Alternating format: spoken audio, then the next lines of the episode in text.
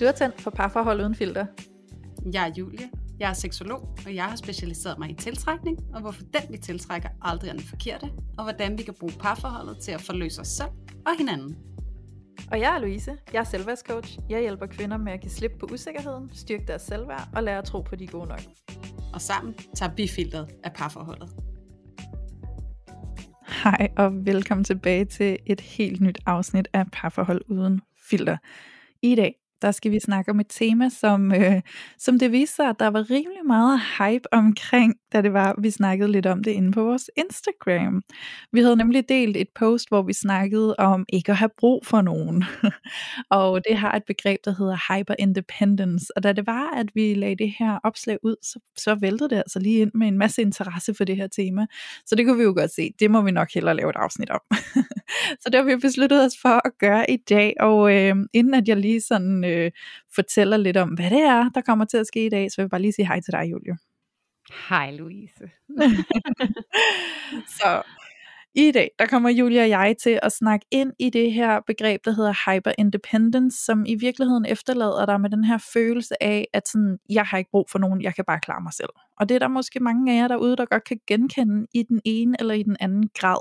Julia og jeg kommer også selv til at dele vores personlige erfaringer og oplevelser med hyperindependence, og øh, der tror jeg også, I vil komme til at se nuancerne i, hvordan det kan udfolde sig og udtrykke sig hos os forskelligt.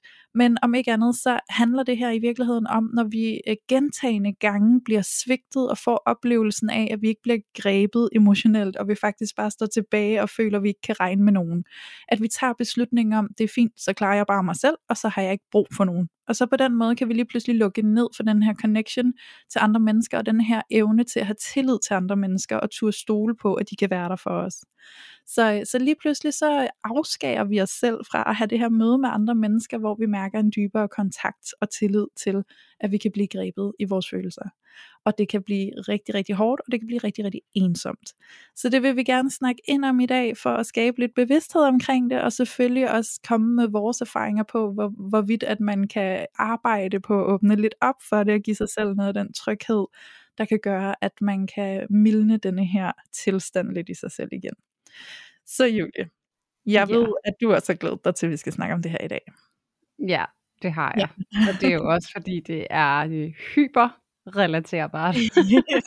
jeg elsker, at vi sådan både bruger hype og hyper, og sådan, det er bare ja. sådan... det var fordi, jeg bemærkede, at du gjorde det, og så tænkte ja. jeg sådan, wow, der er sådan lidt ordspil, så det skal jeg være med til. det er mega fedt. Vi ja. kører bare ud og spille i dag. Men, øhm, men ja, du skulle til at sige, at det er, det er hyper øh, relevant eller aktuelt, eller hvad vil du sige? Relaterbart. Altså jeg kan virkelig, altså jeg kan genkende øh, det fænomen helt enormt meget i mit eget liv. Ja. Øhm, og det jo kommer jo nok ikke som nogen overraskelse, at det også ofte er sådan et personal trait, øhm, som hænger sammen med det at være undvigende afvisende i sin tilknytning. Ja. At man jo netop bliver helt enormt selvtilstrækkelig og helt enormt frygtsom omkring det at forbinde sig til andre mennesker, og ja. at de her svigt fra andre mennesker faktisk er med til at skubbe en endnu længere ind i sig selv.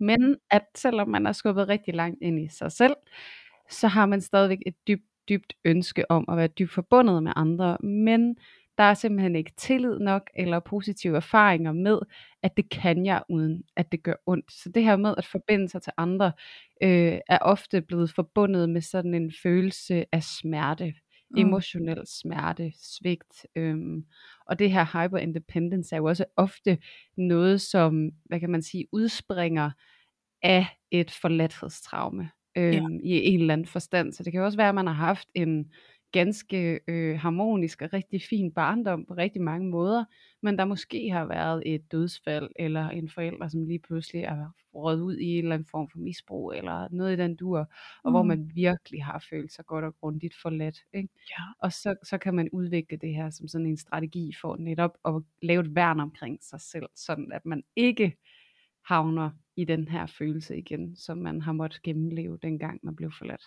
Ja, ej, mm. så genkendeligt. Altså det er helt vildt. Det er virkelig den der følelse af sådan ja. dyb, dyb, dyb forladthed.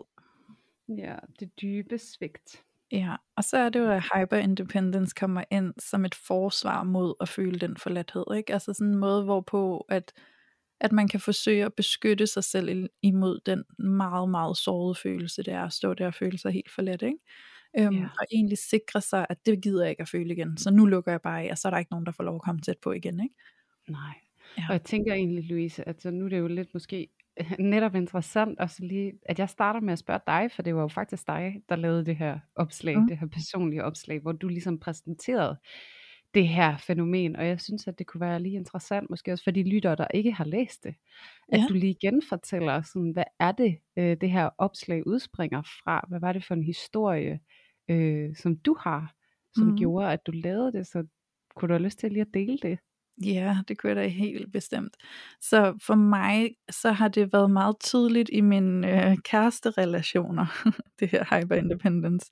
For det er virkelig der, hvor jeg har forsøgt at beskytte mig selv. Og øh, særligt sådan, i sådan nogle tilfælde, hvor at jeg på en eller anden måde er i en meget, meget sårbar tilstand, og har en, et ønske om at blive mødt i den sårbarhed, og sådan virkelig blive omfavnet og mærke omsorg. Og hvis jeg så ikke mærker det, øhm, og kunne blive så såret og vred faktisk også, at jeg nærmest bare har lyst til at smække døren og sige, fuck dig, jeg klarer mig selv.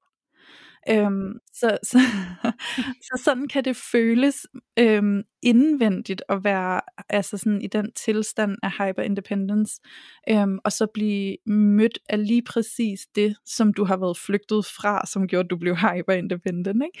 Så den her oplevelse af, at her troede jeg, at jeg kunne regne med dig, og her står jeg og er ked af det og såret, og så er du der ikke engang for mig. Ved du hvad, så bare fuck dig. Altså så, så bliver jeg helt kølig, og sådan, i momentet, så kunne jeg have sådan en tanke med, at jeg skrider. Jeg skal ikke ja. være her. Jeg skal ikke være i det her forhold. Jeg skrider, når jeg pakker mine ting, og så går jeg bare. Ikke? Altså, øhm, og det er meget interessant at få øje på den øh, respons, fordi det er jo en traumerespons, der opstår. Det er jo den her beskyttelsesmekanisme, der, der træder i kraft lige pludselig. Ikke? Øhm, og der har jeg virkelig skulle arbejde med sådan ikke at handle i effekt når jeg har det sådan der. Øhm, virkelig at blive opmærksom på, sådan, det er en traumerespons, Lise, du behøver ikke at gøre det til virkelighed. Øhm, der er sikkert rigtig mange andre ting, du kunne få ud af det her, hvis du lige sætter dig ned og lige grounder dig selv, og lige kommer sådan til stede i dig selv, og så få udtrykt, hvad det er, der sker indvendigt.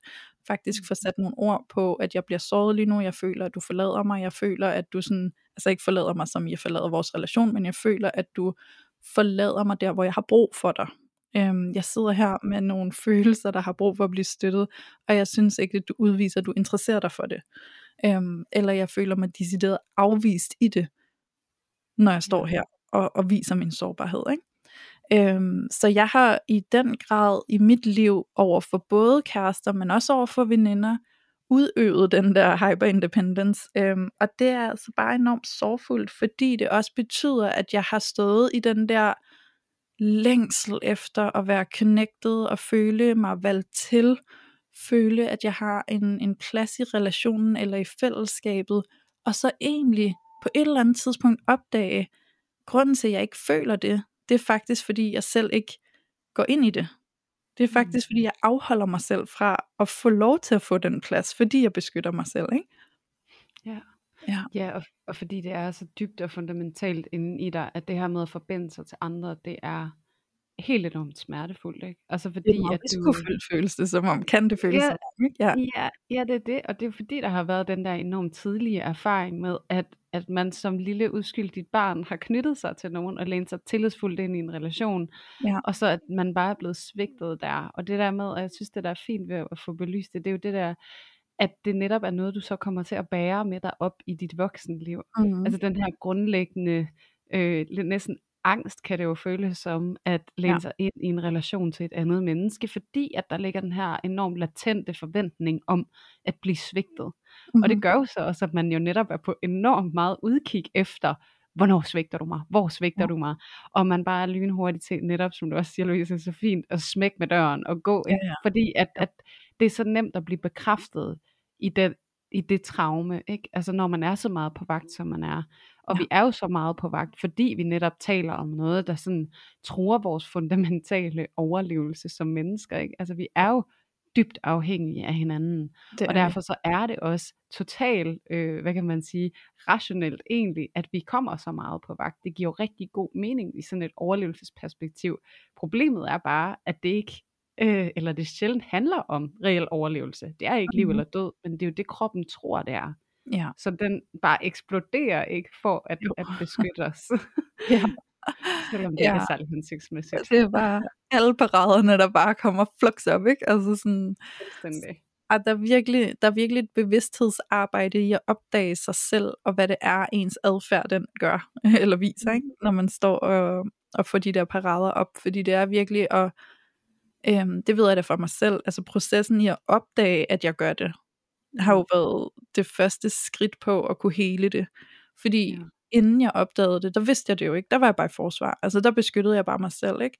Og så gik jeg rundt og sådan følte, at hvorfor er det, at alle de andre har noget sammen, som jeg ikke er en del af? Hvorfor er det ikke mig, der er blevet valgt ind i det der fællesskab, eller i den gruppe? Hvorfor er det aldrig mig, der bliver inviteret? Eller øhm, mm. hvorfor sover de sammen efter en fest, men ikke med mig? Og sådan, indtil at jeg på et tidspunkt senere i mit liv skulle opdage, det er jo faktisk fordi, jeg selv fjerner mig. Det er jo faktisk fordi, jeg selv vælger at tage hjem. Det er jo fordi, jeg ikke gider at gå på toilettet med de andre til en fest. Det er jo fordi, at jeg sådan hele tiden kører solo.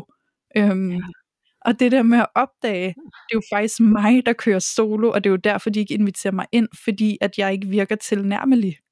Ja, du udstråler bare, altså det gider jeg ikke. Jeg, jeg, jeg har det fint selv, så, så jeg er ikke sådan en der, der skal være med til alting på den måde. Og så har jeg stået over hjørnet og følt mig udenfor, ikke? Øhm, ja. Og føler, at jeg står ude på den anden side af hegnet og kigger ind på alle dem der, der har noget sammen, som jeg også vil være med i. Men jeg har bare selv stillet mig ud foran hegnet, ikke? Det, det, det er kæmpe ja. selvsabotage. Fuldstændig. ja. ja, det er det virkelig. Det, der, det vil jeg gerne være med til, men det skal jeg ikke. Præcis. Hvorfor er der ikke nogen, der vil have mig med? Vil du være med, Louise? Nej. Præcis. Det er den der selvmodsigelighed, ikke? Så det ja. er virkelig at få øje på, at det er det, der foregår. Altså virkelig se sig selv i det, og se, hvordan at at, at det er en selv, der faktisk sørger for, at det er sådan landet ligger. Ikke? Øhm, og så opdage, at det, det var engang en, en strategi, jeg havde brug for at tage i brug, fordi at ellers var alt andet bare for, for sorgfuldt for mig til at kunne bære. Ikke? Men, øh, ja. øh, men hvis jeg godt vil ind i det der fællesskab og være en del af det, så bliver jeg også nødt til at øh, ophøre med, min, med mit solo ride, ikke? Ja, præcis. Og det er jo også, altså det er jo lidt, altså hvis ikke præcis det samme, nu, nu har jeg ikke lige gennemtænkt det her, men nu ser jeg det alligevel, ja. altså det er jo det samme, der sker ind i parforholdet, ikke sådan, jeg vil gerne være med, men det vil jeg ikke. Ja. ja. Jeg vil gerne være dybt og tæt og autentisk forbundet med dig, men jeg vil det ikke. Ja, Ja, mig, jeg tør ikke. ja, præcis. Jeg kender det alt for godt. Det der med at ja. føle, at man kan have et øh, parforhold med en udstrakt arm imellem, fordi så er jeg også lige sikker på, at jeg ikke bliver såret, hvis jeg, øh, hvis jeg går for dybt ind i det. Ikke? Og præcis. det er jo bare det der med, så står du bare der og kan ikke forstå, hvorfor du ikke føler dig tættere forbundet med din kæreste, eller hvorfor der er de her konflikter og sådan noget. Well, wonder why. Altså sådan, måske yeah. fordi, at jeg selv står med en udstrakt arm, og ikke lader dig komme tæt på, men den nærhed, jeg længes efter at mærke sammen med dig, den der forbundethed, som jeg måske kommer til at ligge og drømme om, når jeg ser romantiske film, hvor de har den og sådan noget, og jeg sidder og tænker, hmm, hvem er det derude i verden, der kan give mig det der, hmm, clue yourself. Altså, ja. fordi du er nødt til at fjerne den der arm, du er simpelthen nødt til at tillade den der nærhed, som du dybest set længes efter. Du er nødt til at få øje på det dig selv, der afholder dig fra at opleve den, fordi du er hunderad for, hvad det gør ved dig. Eller hunderad for, at du taber dig selv fuldstændig, hvis du først går derind, ikke?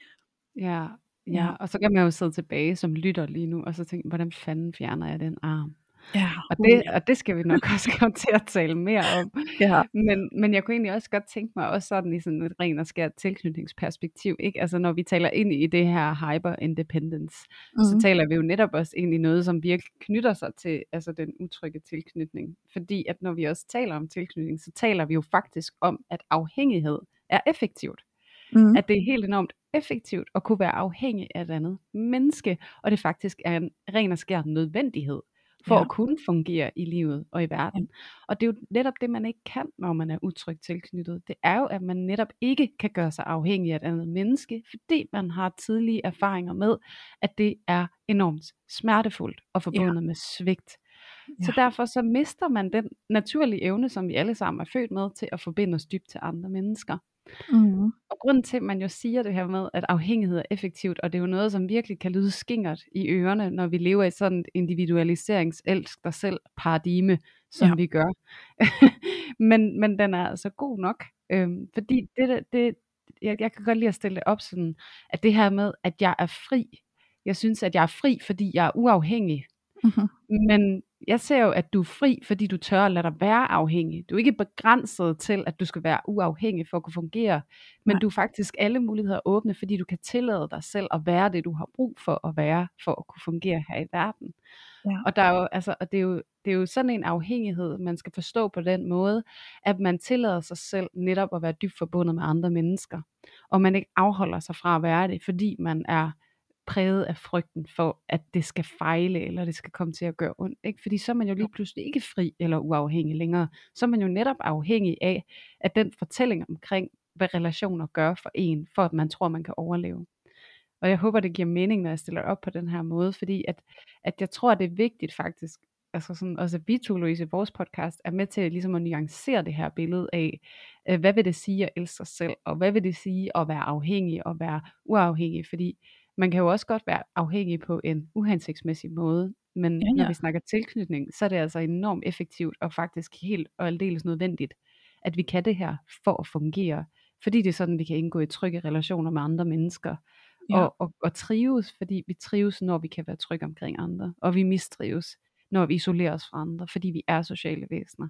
Det er jo det. Jeg håber, det, ja, jeg håber, det giver mening. Det føles sådan lidt randagtigt, men jeg håber virkelig, det er noget. Ej, jeg synes, det giver mening. Også fordi især det her med sådan, nu siger du også det her med at være afhængig af et andet menneske, det kan både være på godt og ondt, ikke? Øhm, og det er jo også, altså man kan sige, modpolen her, det er jo at være codependent.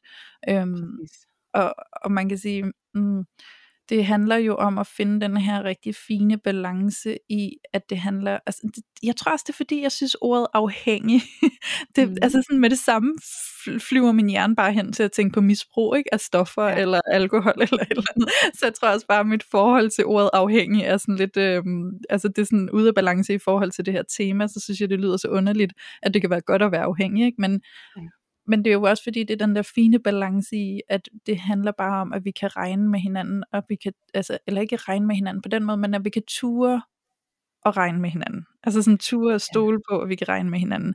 Ture og stole på, at vi kan læne os ind i hinanden, og vide, at der er noget at læne sig ind i, og der er også noget, der sådan står der til at, at, at sådan holde os, mens vi læner os. Ikke?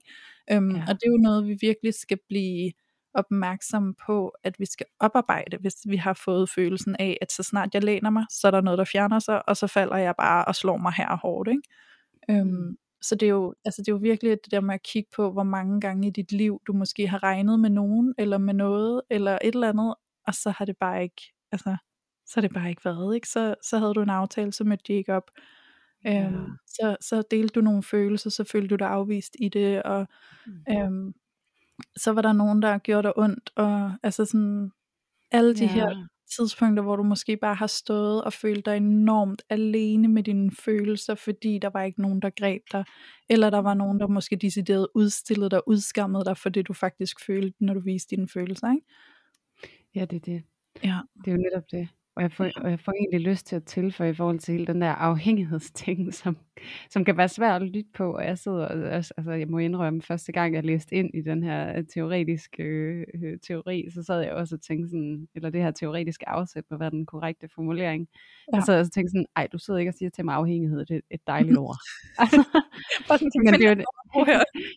Ja, men det er det der med, og det er derfor, jeg synes, det er vigtigt at tage det med ind, fordi at det kræver en kontekst, før vi kan forholde ja. os til, hvad afhængighed overhovedet er for noget. Og når ja. vi taler om det her, så er det faktisk altså, en effektiv ting.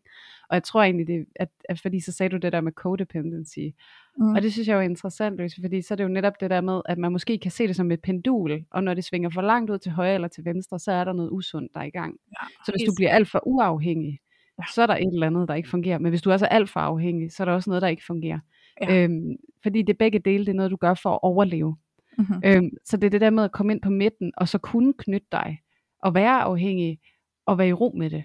Ja. Altså, så det, det, der, det er egentlig roen, der betoner afhængighedens øh, udtryk, hvis man kan sige det sådan. Er du rolig omkring at være afhængig, og er du også rolig omkring at være uafhængig?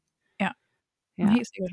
Ja. Så sådan en indre balance. Og så tager jeg også lyst til at, at gribe det der, du sagde med, at blive svigtet, og bare det der med ikke at blive mødt i sine følelser, og mm. jeg sidder og tænker på ordet skuffelse, altså det der med at virkelig bare være blevet så skuffet i mødet med dem, som skulle passe på en, ikke? Og, sådan, mm-hmm. og der taler vi jo også altså i, i tilknytning netop om det her med, at dine omsorgspersoner tilgængelige, og er de responsive på det, du kommer med, og hvordan engagerer de sig med det, du kommer med, ikke? Jo. Så er de tilgængelige fysisk eller psykisk? Ja mm-hmm. eller nej? Mm. Og responderer de på dig, når du kommer? Se, den tegning, jeg har lavet, mor og far, sådan, er ikke lige nu. Øh, ja. og eller responderer de, ja, og så engagementet, den er godt nok fin. Mm. Og det er jo, altså, så hvad er det for et engagement? Ikke? Så det der med, at man ikke er blevet mødt hensigtsmæssigt, er jo netop noget af det, som gør, at man udvikler, eller kan udvikle den her hyper independency, hvor man netop er blevet så skuffet i den interaktion, så man bare sådan trækker sig fuldstændig kontra og siger, nå, så gik det ikke. Så, ja. så kan det også være lige meget, ikke? Og så mm. står man bare helt duknokket og skuffet og ikke blevet med. Ja. Ja. ja. ja, altså man kan jo, vi kan jo næsten invitere til jer, der sidder og lytter med, som, som måske spejler det her, den her oplevelse af at være hyper independent, at øhm, I kan jo sætte jer ned, og så lige prøve at få et blik for jeres øh, historie, altså sådan lave en timeline, og så prøve at se, hvad for nogle oplevelser har jeg haft, hvor den følelse, den indtraf. Altså, hvad mm. har jeg stået i, hvor jeg har følt, at jeg blev tabt, eller blev svigtet, eller skuffet, eller overhovedet ikke mødt, eller, eller at jeg måske følte, at jeg blev skældt ud, eller udskammet for det, der var med mig. Øhm, og så prøv at kigge på det, fordi man kan sige, det kan både være store og små ting. Altså nu, Julie og jeg, vi kan jo godt sidde og fortælle vores historier, og for mit vedkommende kan jeg jo sagtens sidde, og det bliver meget obvious, når så havde jeg en far, der var alkoholiker, og som svigtede mega stort, ikke? og aldrig mødt op, og altså jeg skal komme efter dig, der er jo masser af, af historier at fortælle, hvor det bliver meget, meget tydeligt, det her svigt, øhm, som kan skabe den hyper-independence på sigt. Men der er jo også små oplevelser. Jeg kan eksempelvis fortælle, jeg tror, jeg har berettet den her historie før i en anden sammenhæng, men, øh, men jeg har ikke været mere end sådan fire eller fem år gammel. Jeg har været børnehavebarn, og jeg er hjemme hos min mormor, og øh, min mor er der, og min onkel er der, og min moster er der, og jeg er åbenbart forelsket i en dreng over i børnehaven, kan jeg huske, og det vil jeg gerne dele med min moster, men de andre måtte ikke vide det, fordi det synes jeg var lidt pinligt og sådan lidt, lidt flot, ikke? Øhm, så jeg trækker min moster med ind i et andet rum og siger, at jeg har en hemmelighed, og hun må ikke sige det til de andre. Og hun siger, okay, og hvad det? Og så siger jeg til hende, at jeg øh, var forelsket i ham herovre i børnehaven. Og jeg husker, at jeg ikke sådan rigtig bliver mødt i, at jeg fortæller hende det, men at hun nærmest flux bare begynder at gå ind til de andre, og så bare bræger det ud. Sådan, uh, Louise er forelsket i ham herovre i børnehaven. Og jeg kan bare huske, hvor lille og ydmyg jeg følte mig, og jeg var så svigtet. Altså jeg var bare sådan, det var bare betrayal på højt plan for mig. Ikke? Øhm, mm. virkelig følelsen af, jeg kan ikke regne med, at jeg kan fortælle noget sårbart, som betyder noget for mig, uden at det så bliver udstillet, ikke? og gjort nar af, og så sidder der sådan en flok voksne, der synes, det er lidt sødt, at sådan en lille barn er forelsket, men der hvor de sidder og griner og fniser, der står jeg bare og føler mig så ydmyget, ikke? og altså, det er jo også sådan nogle oplevelser, så prøv også at kigge ned i de der sådan lidt mere små og i går så en uskyldige oplevelser, der også har givet dig en følelse af et kæmpe svigt. Ja, og også, altså sådan måske, sådan, hvis vi også skal prøve at spørge ind på parforholdet, så er det jo også altså, en god indgang, synes jeg, Louise, til det der med, at det også er de små ting, der er i hverdagen, ikke? Jo. Hvor vi kan blive enormt bestyrket i den følelse. Ja. Øhm, jeg, kan, jeg kan personligt, og altså det her, det er jo uden filter, ikke? Jeg kan personligt komme med et dukfrisk eksempel. Ja. I, øh, I weekenden, så øh, havde jeg besluttet mig for her i påskeweekenden, at øh, at jeg vil gerne have min øh, søn med i Tivoli, og jeg vil også gerne have min kæreste med, fordi jeg synes, det kunne være så hyggeligt, ja. at, øh, at vi alle tre, vi skulle, øh, vi skulle ud og lege øh, Happy Family, og, øh, og prøve øh, radiobiler, og hvad ved jeg.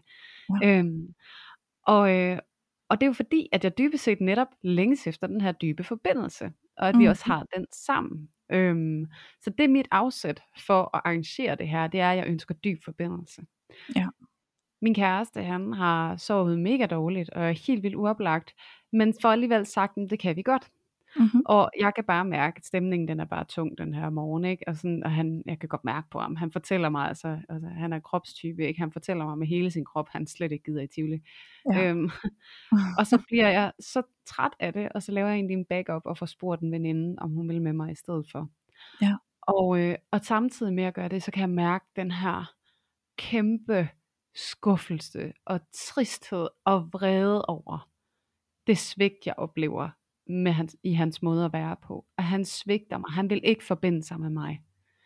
Han vil ikke være sammen med mig og min ja. søn.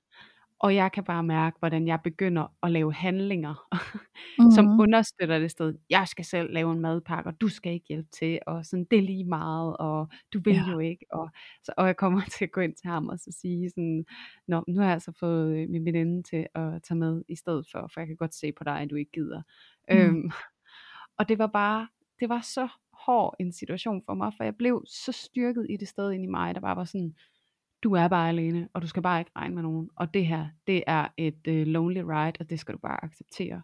Ja. Sådan en vildt hård besked, jeg får givet mig selv, og hvor jeg bare kan netop mærke, lidt den du har sagt tidligere, Louise, det der med, at jeg bare har lyst til at smække med døren og gå og sige, mm. så skal vi fandme heller ikke være ja. sammen. Og i teorien, hvis man bare lige træder ud af den der traume-reaktion, som jeg står i, i det moment over for ham, og så lige prøver faktisk at træde ud af det, og så lige få noget perspektiv på situationen, så taler vi reelt set om en dag i et helt liv, hvor at han er uoplagt, og ikke om en hel måde, han er på. Han er jo ikke fuldstændig defineret af det øjeblik eller den situation, men det er det, der sker inde i mig.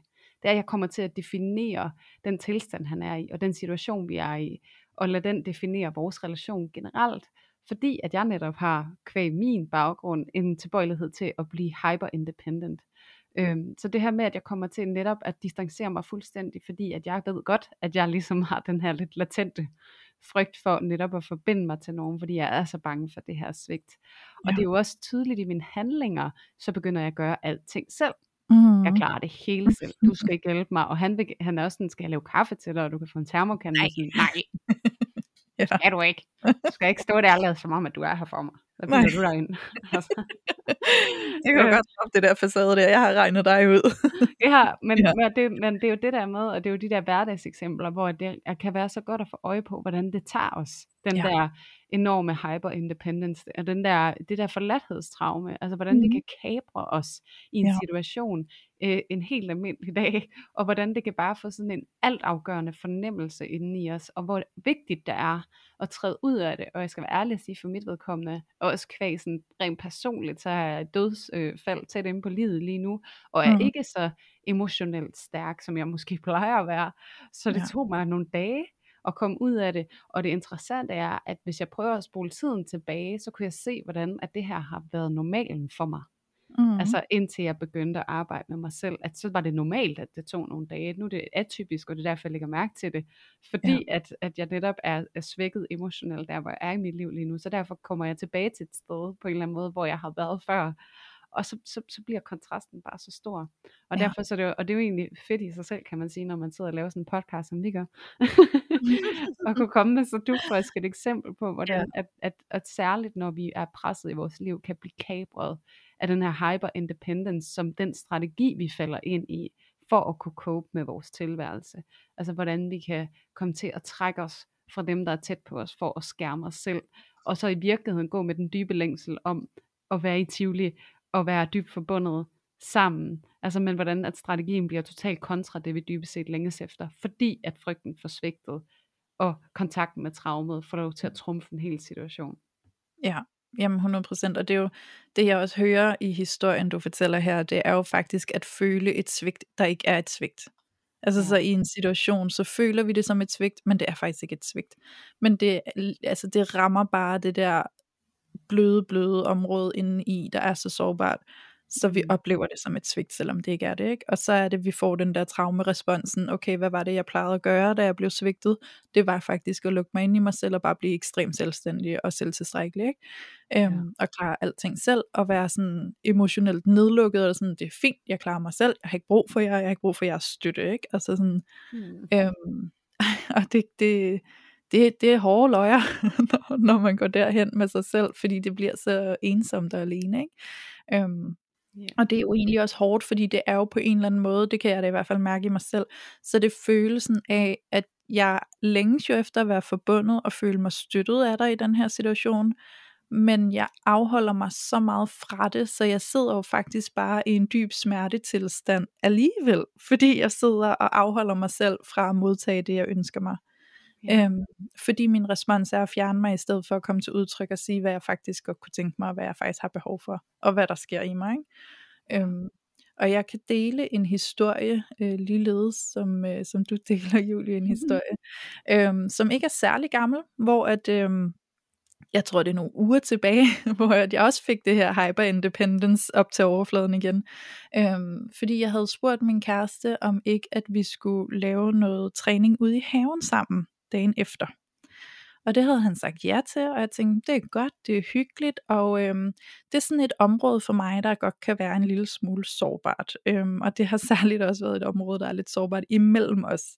Øhm, men, øh, men han har sagt ja til, at vi dagen efter skal ud i haven og lave nogle øvelser sammen. Så vågner jeg om morgenen, og så er han væk. Og jeg ligger sådan og tænker, når han er væk, når jeg vågner, så plejer det at betyde, at han er ude og løbe en tur. Så allerede der kan jeg godt mærke, at jeg bliver ramt i en følelse af at blive svigtet. Jeg bliver faktisk ramt i en følelse af, at han, øhm, øh, hvad hedder sådan noget, øhm, betray, betrayal, hvad hedder sådan noget? Øh, bedrag. Ja. Betrayal i hvert fald det ord, du prøver at fortælle frem der, men jeg tænker ja. med det der med, at han, ja, du har ikke overholdt vores aftale. Ja, præcis. Altså svigtede jeres aftale. Ja, jo, ja. du har svigtet, du, altså, du har svigtet vores aftale. Vi havde en aftale om, at vi skulle ud og lave øvelser i haven, og nu er du gået ud og løbe alene. Hvorfor det? Altså sådan, det ja. føltes virkelig som at blive forladt i noget, som jeg havde forbundet mange følelser til, og sådan virkelig sat mig op til, at det var rart, at jeg havde spurgt efter det, og det var noget, vi kunne gøre sammen, og for mig betød det bare meget mere, end hvad det måske lige lyder til på overfladen, fordi det var sådan en helt oplevelse af, at vi gør noget sammen, som jeg glæder mig til at gøre sammen, fordi så føler jeg en eller anden form for forbundethed, og en følelse af støtte i noget, der kan være sårbart for mig. Mm. Øhm, så jeg kommer så ud af soveværelset og skal til at gå ned ad trapperne, og i det samme øjeblik, at jeg kommer ned ad trapperne, der kommer han ind ad døren i sit løbetøj og forpustet, og med det samme bliver jeg bare sådan, sådan eddikesur. altså sådan virkelig sådan, hvorfor har du været ude at løbe? Vi havde jo en aftale om, at vi skulle ud i haven og lave øvelser, og jeg tror bare, så sådan, der sker bare den tilfældighed i, at jeg lige er på vej ned ad trapperne, men han oplever det som om, at jeg kommer farne ned ad trapperne, da jeg hører, at han kommer hjem, og det var egentlig ikke det, der skete. Det var et tilfælde, vi stødte ind i hinanden der, så han følte sig enormt overgrebet, eller ikke overgrebet, angrebet. Yeah. Øhm, og han var sådan forvirret, og bare sådan, øh, altså, jeg har bare været ude og løbe en tur, altså sådan, og, så, og så ender han egentlig også lidt med at komme i forsvar, ikke? Og så sidder vi jo lige der og kommer til at gå i en hårdknude med hinanden, fordi der er alle de her responses i spil, ikke? Øhm, og, øhm, og det, det, altså, det, det egentlig viser sig, det er jo, at han har åbenbart, altså enten havde han glemt, vi havde en aftale, eller også så havde han ville ud og løbe en tur, og så ville han lave øvelser bagefter. Det var det, han sagde. og jeg sad jo og var mistroisk og var sådan, du har sikkert glemt det, eller det betød ikke noget for dig, eller et eller andet andet. Ikke? Øhm, og det, det endte vi faktisk med at bruge en times tid på at sidde og jogge lidt rundt i, ikke? indtil at, at jeg godt kunne mærke sådan, jeg endte faktisk med sådan at, at sådan forlade samtalen og trampe op ad trapperne og gå i bad og bare stå sådan, vi havde noget, vi skulle til bagefter. Jeg var bare sådan, jeg går bare alene, og jeg gider ikke at følges med ham, og, bare, bare, bare, og sådan, jeg kunne virkelig mærke, at jeg kom helt ned i mit lille barn, der bare stod i kæmpe traumerespons. Ikke? Øhm, og der kunne jeg jo godt mærke sådan, samtidig, så blev jeg så også i stand til at være sådan, men Louise, altså det er jo ikke det, der sker. Nu må du også, altså sådan, det er jo ikke det, du ønsker dig. Du ønsker jo faktisk ikke bare at øh, øh, ikke følges med ham og give udtryk for, at du ikke gider ham. Og, altså, jeg nåede jo helt ud i sådan nogle tanker med, at jeg gider ikke være kærester med dig. Ikke? Altså sådan, og det er jo det der med sådan at gribe sig selv i sådan, hey, hey, hey, hey, du har en traume respons lige nu. Det er ikke det her, som du ønsker dig i virkeligheden, og det er ikke det her, der er virkeligheden, vel? Okay. Øhm, sådan så man lige kan vågne op til virkeligheden, så at sige, ikke? og sådan lige få, få hjulpet sig selv til lige at hele lidt i situationen og være sådan, nu går jeg lige ned, og så siger jeg, hvordan jeg har det, og så ender det med, at han kommer mig i forkøbet og kommer op til mig, og så står han der med sit skæve smil, ikke? og så kan jeg jo ikke lade være med at komme til at grine og smile, fordi jeg alligevel er et sted i min proces, hvor jeg godt er klar over, hvad der sker indvendigt. Ikke? Mm. Og så griner vi lidt af det, og så er jeg sådan, du skal ikke få mig til at grine, fordi det her det er alvorligt. Ikke? Altså, sur. Jeg er sur. øhm, og jeg vil godt have lov til at være sur. det skal ikke tage fra mig. Men alligevel, så var det bare så fint, fordi så åbnede det jo op for, at jeg kunne sige, prøv at høre, jeg følte egentlig bare, at jeg blev lidt forladt i noget, der betød noget for mig, og jeg følte mig lidt svigtet der. Det endte jo med, at jeg lå ude i haven og trænede alene, ikke? fordi jeg var sådan, så gør jeg det bare selv, og du skal ikke komme ud og være med. Så da han kom ud for at være med, så var jeg sådan, fjern dig, jeg er i gang med noget. øhm, så det er, jo, det er jo sådan her, det kan se ud, hvis du går i hyper-independence øh, traume-respons. Ikke?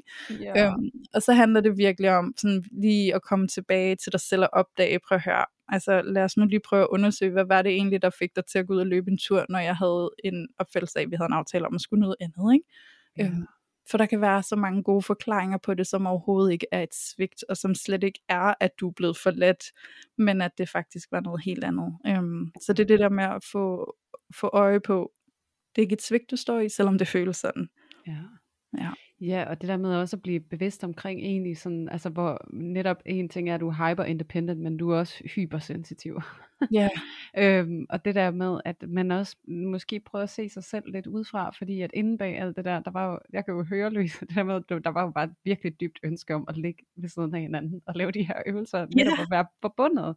Jeg vil yeah. gerne connecte med dig i det her. Jeg har brug for din støtte i det her, fordi ja. det er noget, som er udfordrende for mig. Jeg har lyst til at have dig helt tæt på med mig i det her, som er svært for mig. Altså sådan, for du er den, jeg har mest tillid til, agtig, som ja. skal være der med mig. Og så det der med ikke at blive mødt sådan, som vi havde regnet med. Ikke?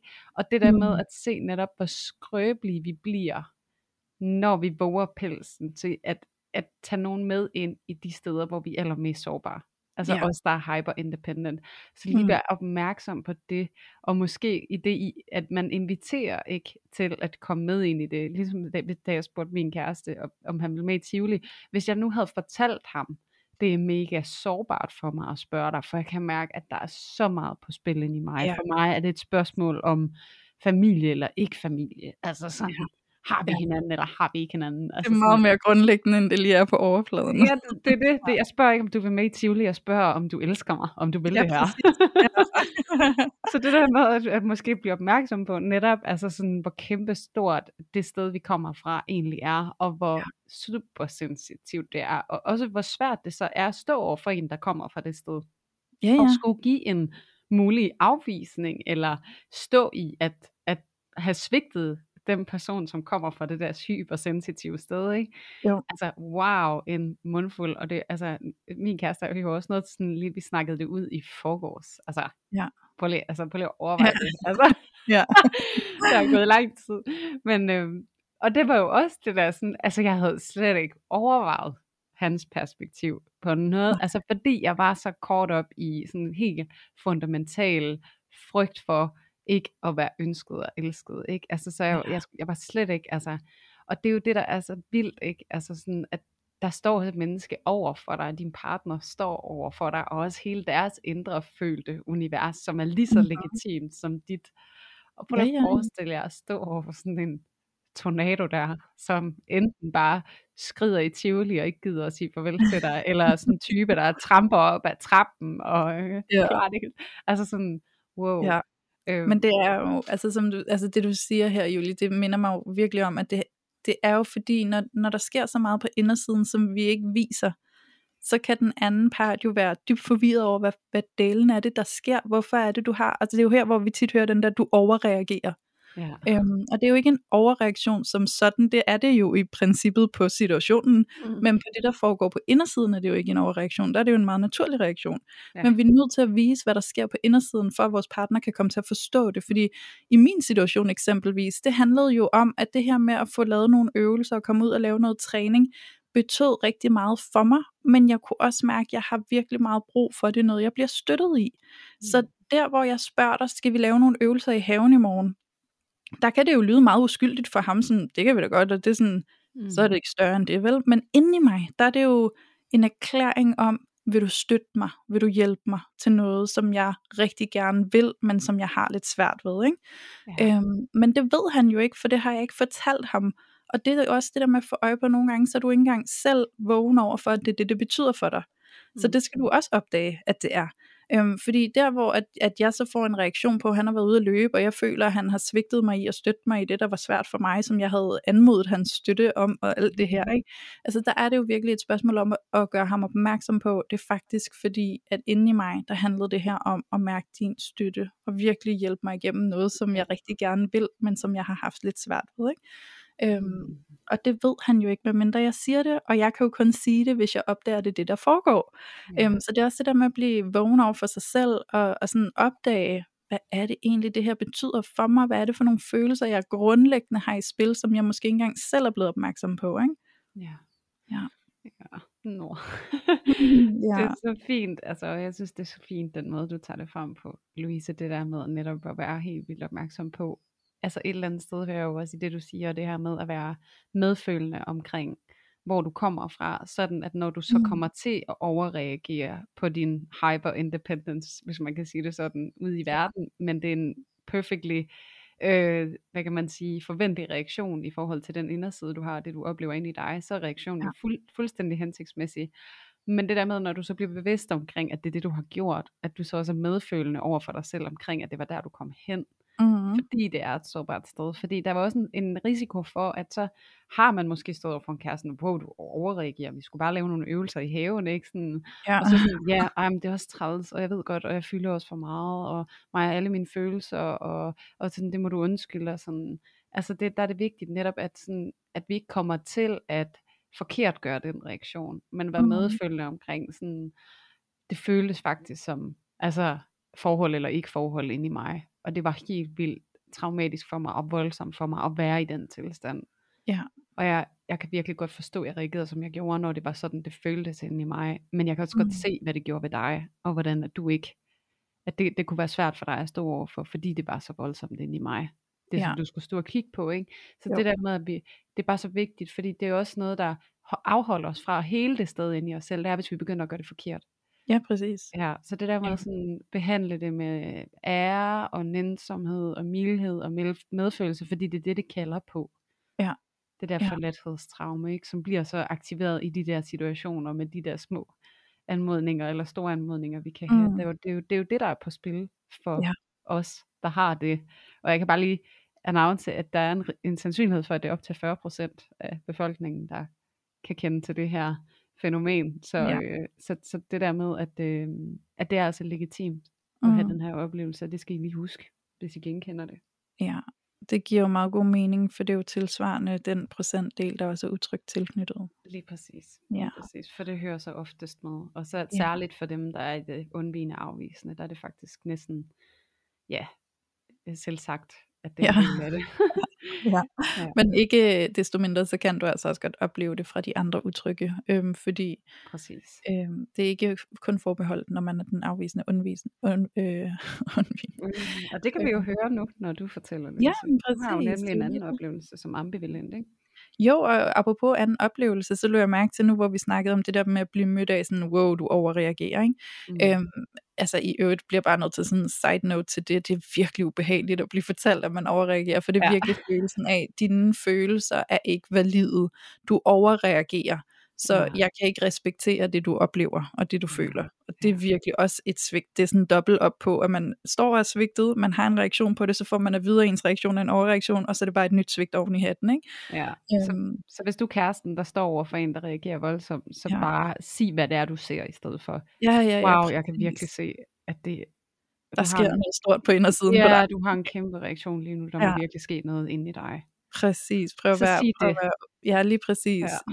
Absolut, helt enig. Prøv Fordi virkelig det er faktisk også nedtrappende. Altså man slapper Ja. hurtigere af, når man føler sig set, i stedet for at sådan sige, du overreagerer. Sådan, jeg tager legitimiteten fra det, du føler. Ja, Og så skal man jo, så føler man det endnu mere, fordi nej, Ja. jeg føler det her, ikke? Altså i stedet for at sige, wow, jeg ser, hvad du føler. Huh, Ja. åh, ja, du har set mig. Uh. Ja.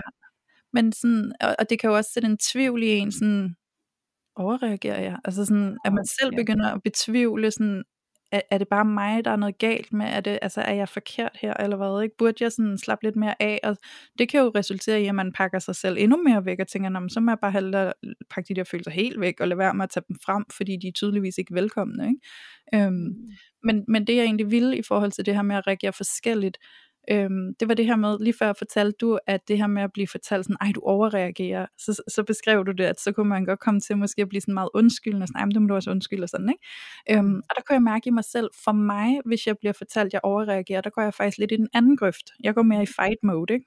Øhm, I stedet for i, i flight, hvis vi skal dele det sådan der op, ikke? Så jeg bliver jo faktisk mere sådan, øh, det kan du ikke være bekendt at sige, og øh, prøv nu lige at høre her, og sådan, jeg begynder at, at, sådan, at retfærdiggøre min situation i højere grad, end at jeg bare siger, øh, altså bukker nakken og siger undskyld, og så pakker jeg mig selv væk, ikke? Ja. Øhm, så begynder jeg faktisk at sådan, ja, altså sådan, øh, gå i konflikt omkring det på en eller anden måde, ikke? Mm. Øhm, og det tror jeg, fordi jeg får sådan en, ej, det kan fandme ikke være okay, at du fortæller mig, at jeg overreagerer, for det gør jeg bare overhovedet ikke, og du forstår mig jo ikke, eller sådan, ikke? Altså, så begynder jeg virkelig prøve sådan at, at retfærdiggøre det, og det kan jo også være konfliktoptrappende, så det er virkelig det der med sådan, øh, både for den, der siger, du overreagerer, så prøv i stedet for at sige det, lige at sige sådan, jeg kan mærke, der er en stor reaktion i dig, hvad er det i virkeligheden, der sker på indersiden, som du ikke har vist mig.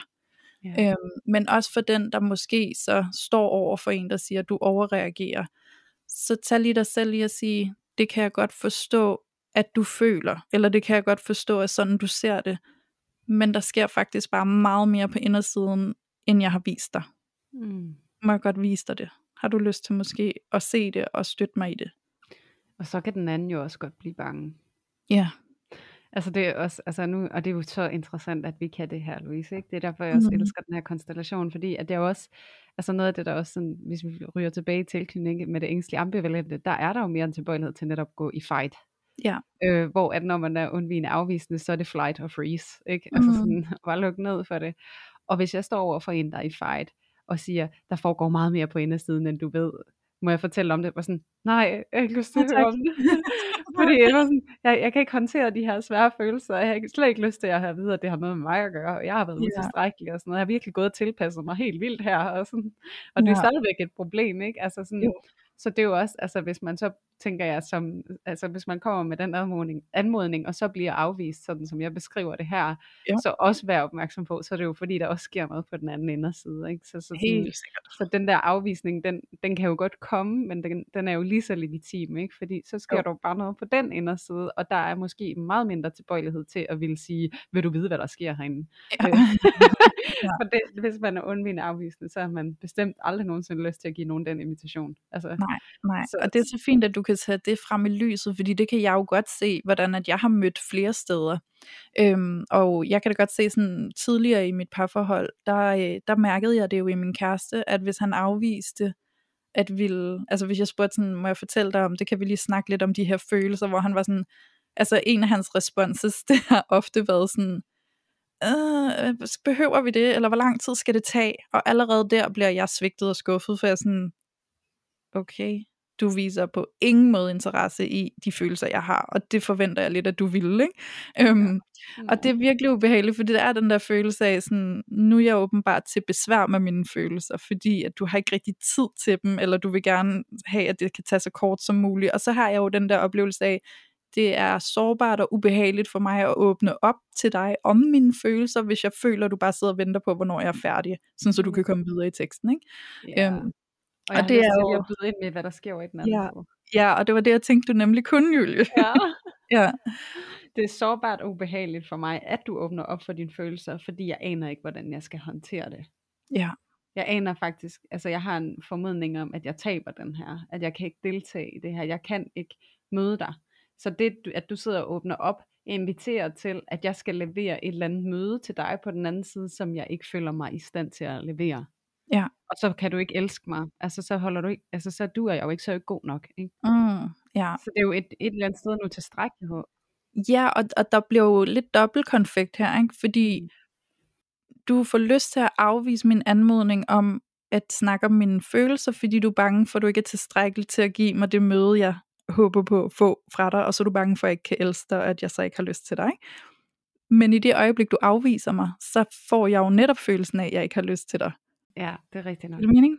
Ja, det giver mega meget mening. Det bliver sådan en selvopfyldende profeti, det der med sådan, jeg prøver at beskytte mig ved ikke at engage i dine følelsessnakke, men når du ikke vil engage i dem, så er det netop, at jeg bliver tændt af og tænker, øv, du kan ikke være der for mig, så har jeg ikke lyst til, lyst til dig, ikke? Ja. Ja, og der er det interessante jo også sådan, altså måske så netop at formulere, jamen hvordan kan jeg lytte til dine følelser, ikke? Ja, jo. Altså hvis man sidder der, som, som jeg kan have tilbøjelighed til at gøre kvæg, det, det jeg er rundet af, ikke? Jo. Øh, hvor det kan føles intimiderende lige pludselig, at, at der er nogen, altså også hvis nogen de skriver sådan til mig, åh, vi skal lige tale om noget, eller der er et eller andet her, vi lige to skal, altså jeg kan mærke, mm, det hele det kravler bare ned ryggen. Ja, hvor det var sådan, ej, det skal vi bare overhovedet ikke. Altså. ja. øhm, og det jeg har brug for der, det er jo tryghed.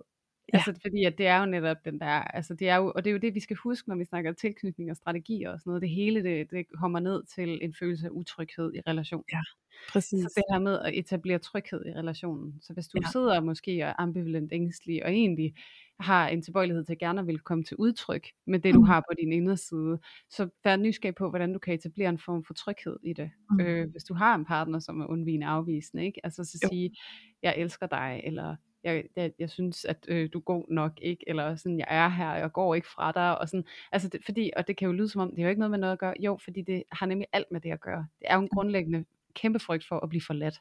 Ja. Altså at blive, altså de her, igen tilbage til hyper-independency, forladthedstraume, øhm, og så flytter man sig fra relationen helt automatisk, mm. fordi man er i frygt for at stå i en situation, hvor man genoplever at blive forladt, ikke?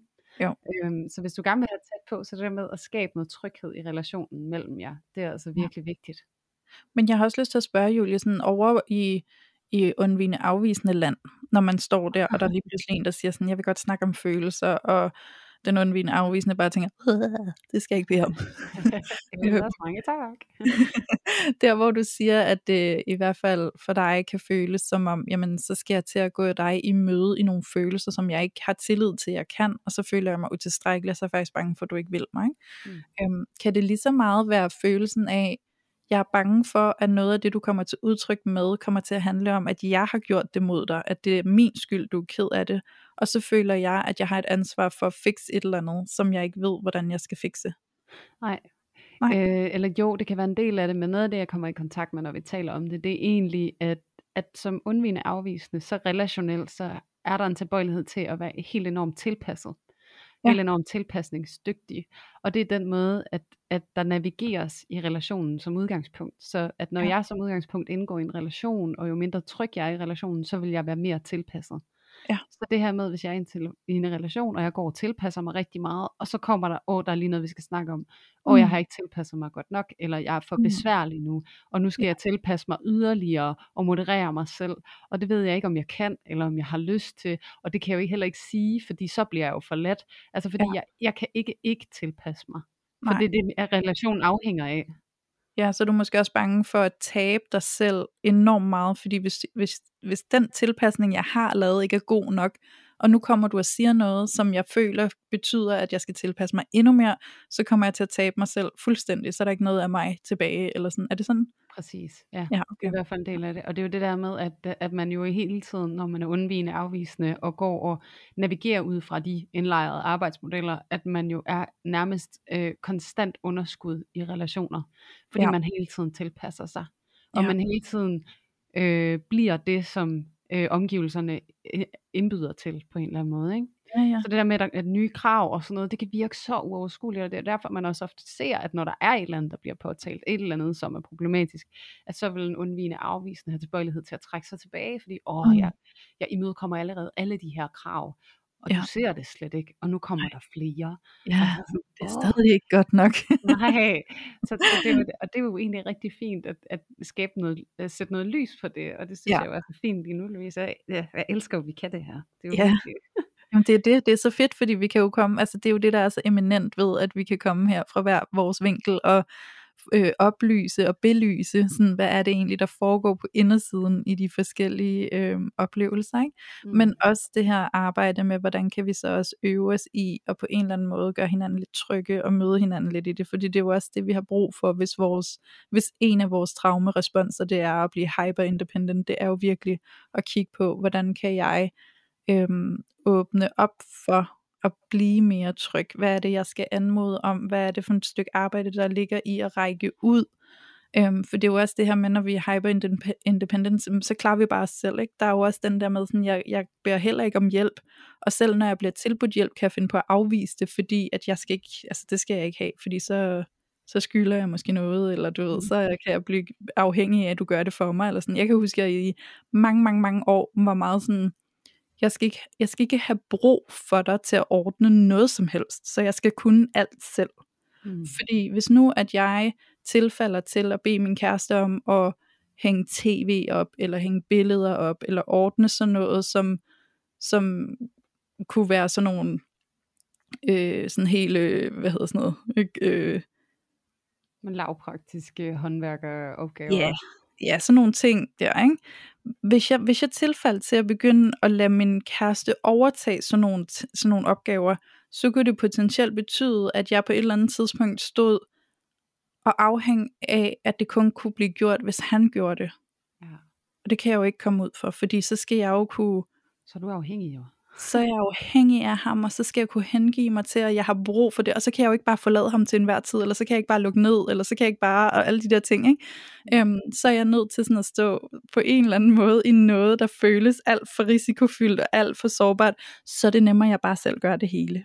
Øhm, og det kan jeg huske, at det tog mig et stykke tid faktisk at tillade, at min kæreste godt måtte hjælpe mig med sådan nogle lavpraktiske ting. Jeg har nævnt det før, men sådan en simpel ting som at være ude at handle, jeg tog bare begge tunge poser, og så gik jeg bare, selvom han gik ved siden af mig, og så var han sådan, må jeg godt tage den ene af poserne? Nej, det må du ikke, wow. fordi jeg klarer mig selv, og jeg har ikke brug for dig. Altså sådan, og det er virkelig det der, jeg, jeg mærker tydeligt, hvordan der er sket et kæmpe vendepunkt i, i mit parforhold, i det øjeblik, at jeg begyndte at arbejde på at tillade at være sårbar, og tillade mig at stille mig ind i den zone, der har føltes enormt risikofyldt, fordi det er derinde, jeg faktisk endelig har fået den der nærhed og forbundethed til ham, som jeg jo faktisk ikke og længtes efter og drømte om før. Ikke? Ja, og det var også det der med, at du også længere tillader dig selv at træde ind i en position, hvor du ikke er overbebyrdet faktisk af alt det, du ja. fortæller dig selv, du skal kunne selv, for Præcis. at kunne klare at være i verden. Ikke? Jo, men man er jo heller ikke et team, hvis man ikke tillader at hjælpe hinanden. Hvis man bare insisterer på at køre solo og klare det hele selv, så er man jo heller ikke et team, så får du bare lov til at stå der sådan lidt på afstand ved siden af mig. Ikke? Ja, jeg tror egentlig generelt også, det er noget, der præger den her tid rigtig meget, at vi er så forhippet på at blive nogle fuldstændig selvkørende individualister.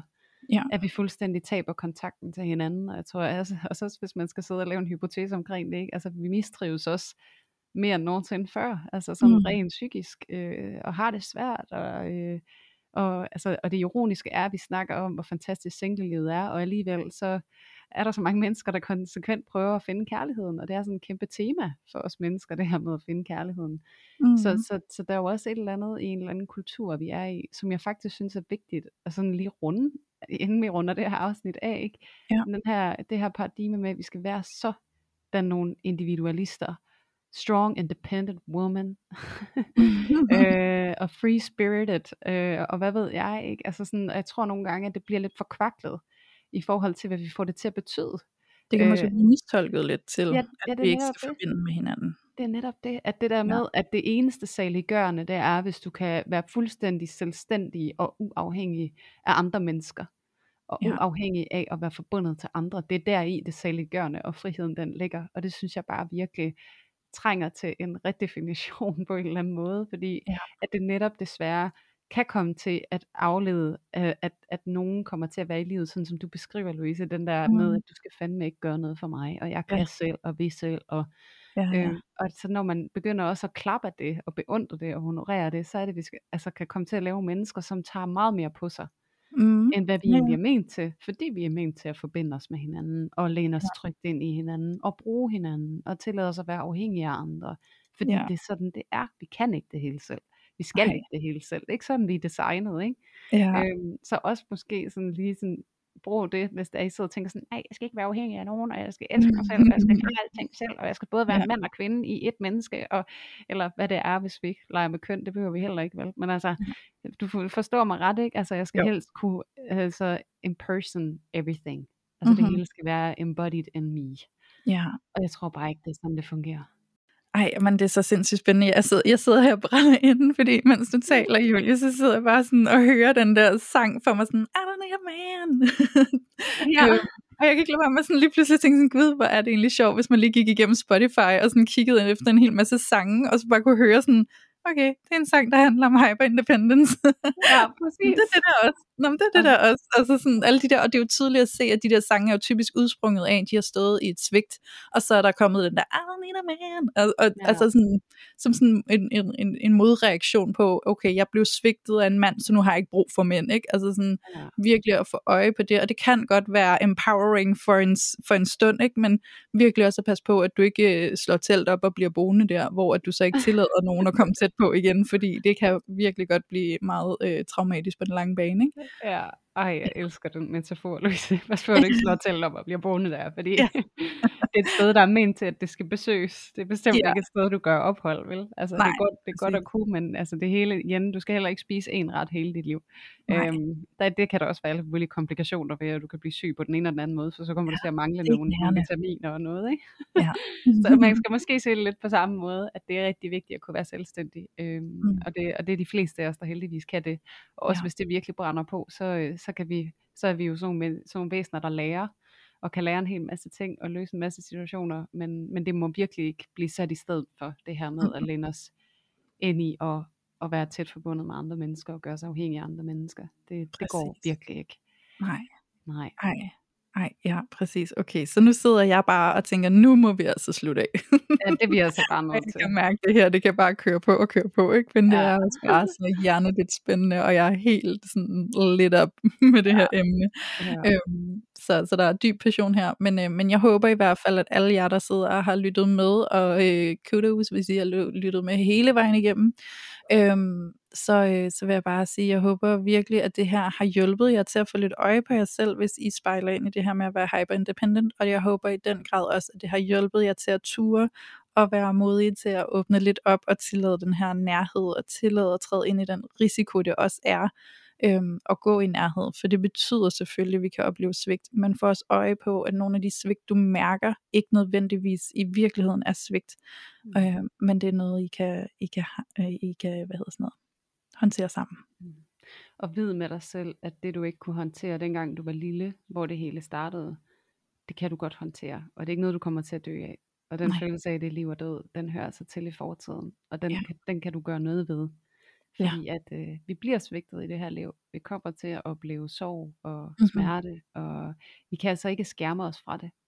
Og, øh, og det er også det der med, at du så vælger et liv i konstant smerte, fordi du føler dig ikke forbundet til andre mennesker, eller har du lyst til, at smerte skal optræde sporadisk i dit liv, fordi det er en mm. del af det, at holde andre yeah. mennesker og få dem tæt på. Uh, den kan jeg godt lide, den der metafor, Julie, fordi det er virkelig det, det er. Uh. Ja, Se nu, ja. at hvis du afholder dig selv fra nærhed hele livet, så det er jo en lang smerte ja. og længsel. Men du kunne også tillade dig selv at mærke nærhed og glæde og kærlighed, og så ind imellem lige mærke et lille stik af sådan, af det gjorde ondt. Og så kan du mm-hmm. fikse det og hele det, og så kan du gå videre og stadig mærke kærlighed og nærhed. Ja, og så har du forhåbentlig også forbundet dig til nogle andre mennesker, når du mærker de stik, som du ja. så kan få støtte og, ja. og kærlighed ved. Ikke? Helt bestemt, for det går, og det, det tror jeg også, I alle sammen har øh, fanget her i løbet af vores samtale, det går også ud over parforholdet, det her med at være hyper independent, altså det mm. ligger jo også i venskaber og familie og alt muligt andet, så, så det er jo hele vejen rundt. Ikke? Præcis, ja. ja. Connect, connect, connect. Yes. Og ikke kun på LinkedIn og Facebook. Og Nej. Nej. Men apropos det, så synes jeg faktisk godt lige, I må connecte med os inde på Facebook, fordi vi har jo vores loge derinde, øhm, som er det her fantastiske fællesskab, som du er mega inviteret til at være en del af.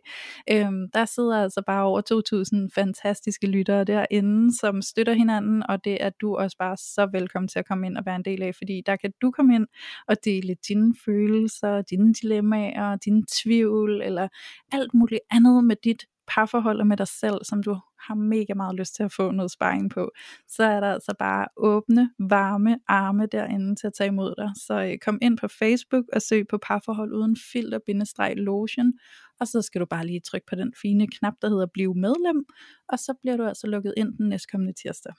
Ja, yeah, gør det. Yeah. Jeg elsker ja. at få en masse nye, dejlige medlemmer derinde, som yeah er villige til at dele sårbart ud af dem selv, og blive mødt sårbart. Og det gør I så godt. Andre. Ja, virkelig. Det gør I så godt. Altså hold nu op, I sidder og følger med, det skal I altså bare lige vide, der er jo Der er jo så mange fine opslag, der kommer, og til alle jer, der ikke er derinde, så skal I også vide, at man kan godt slå et opslag op anonymt, sådan så man faktisk stadig kan få sparring, selvom man måske ikke lige er et sted, hvor man har lyst til at, at vise, hvem man er, når man stiller sit spørgsmål, eller fortæller om sin situation. Men der kommer så fine sårbare så, øh, opslag derinde, og det er så fint at se, hvordan I griber hinanden og støtter hinanden og hjælper hinanden. Ja, ja og så har jeg faktisk lyst til lige at sige her til sidst, Louise, at vi lige kommer med sådan en lille teaser. Ja. Uden at sige for meget, så mm-hmm. vil jeg bare sige, at der snart sker noget spændende. Der sker noget nyt. Der sker noget nyt. Og det er måske ja. det helt rigtige ord. Så, øh, og det er fordi, jeg kunne godt tænke mig, at alle jer, som går rundt derude og synes, at det at lytte med til parforhold uden filter, det bare er noget af det fedeste i hele verden, at, øh, at I kan få lov til lige at gå og blive lidt spændte. Mm-hmm. Og glæde jer lidt til, ja. at, øh, at lige om lidt, så sker der altså noget. Og I skal nok få at vide, hvad det er. Ja, ja det skal I nok. Det, skal, det kommer I nok ikke til at kunne undgå. Nej, det gør I ja. ikke. Og det bliver, det bliver rigtig, rigtig, rigtig godt. ja, vi glæder os mega meget til at dele det med jer. Ja. Så øh, nu vil vi øh, sådan rigtig unfair efterlade jer i den spænding. Mm. sådan en god cliffhanger her. Ja. Men, øh, men I har noget at glæde jer til. Det er dejligt. Øh, og det har vi også. Ja. Og øh, Julie, så vil jeg bare sige hammer mega mange tak for i dag, fordi det var godt nok øh, kæmpe fedt at sidde og have den her samtale. Ja, selv tusind tak, Louise. Det har virkelig været øh, det er et af de afsnit, ikke? Altså, hvor man virkelig ja. er rammer nerve. ja, det har været så fedt. Og det kan godt være, det er sådan en post-påske, øh, hvor vi har lige øh, været lidt væk fra mikrofonerne og sådan noget, og fået noget fornyet energi, og det har bare været vidunderligt. Og øh, sikke en fornøjelse det har været. Tusind tak til dig, Louise, også. Og ikke mindst tusind tak til alle jer helt igennem fantastiske lyttere, fordi I endnu en gang har været med til at tage filteret af parforholdet.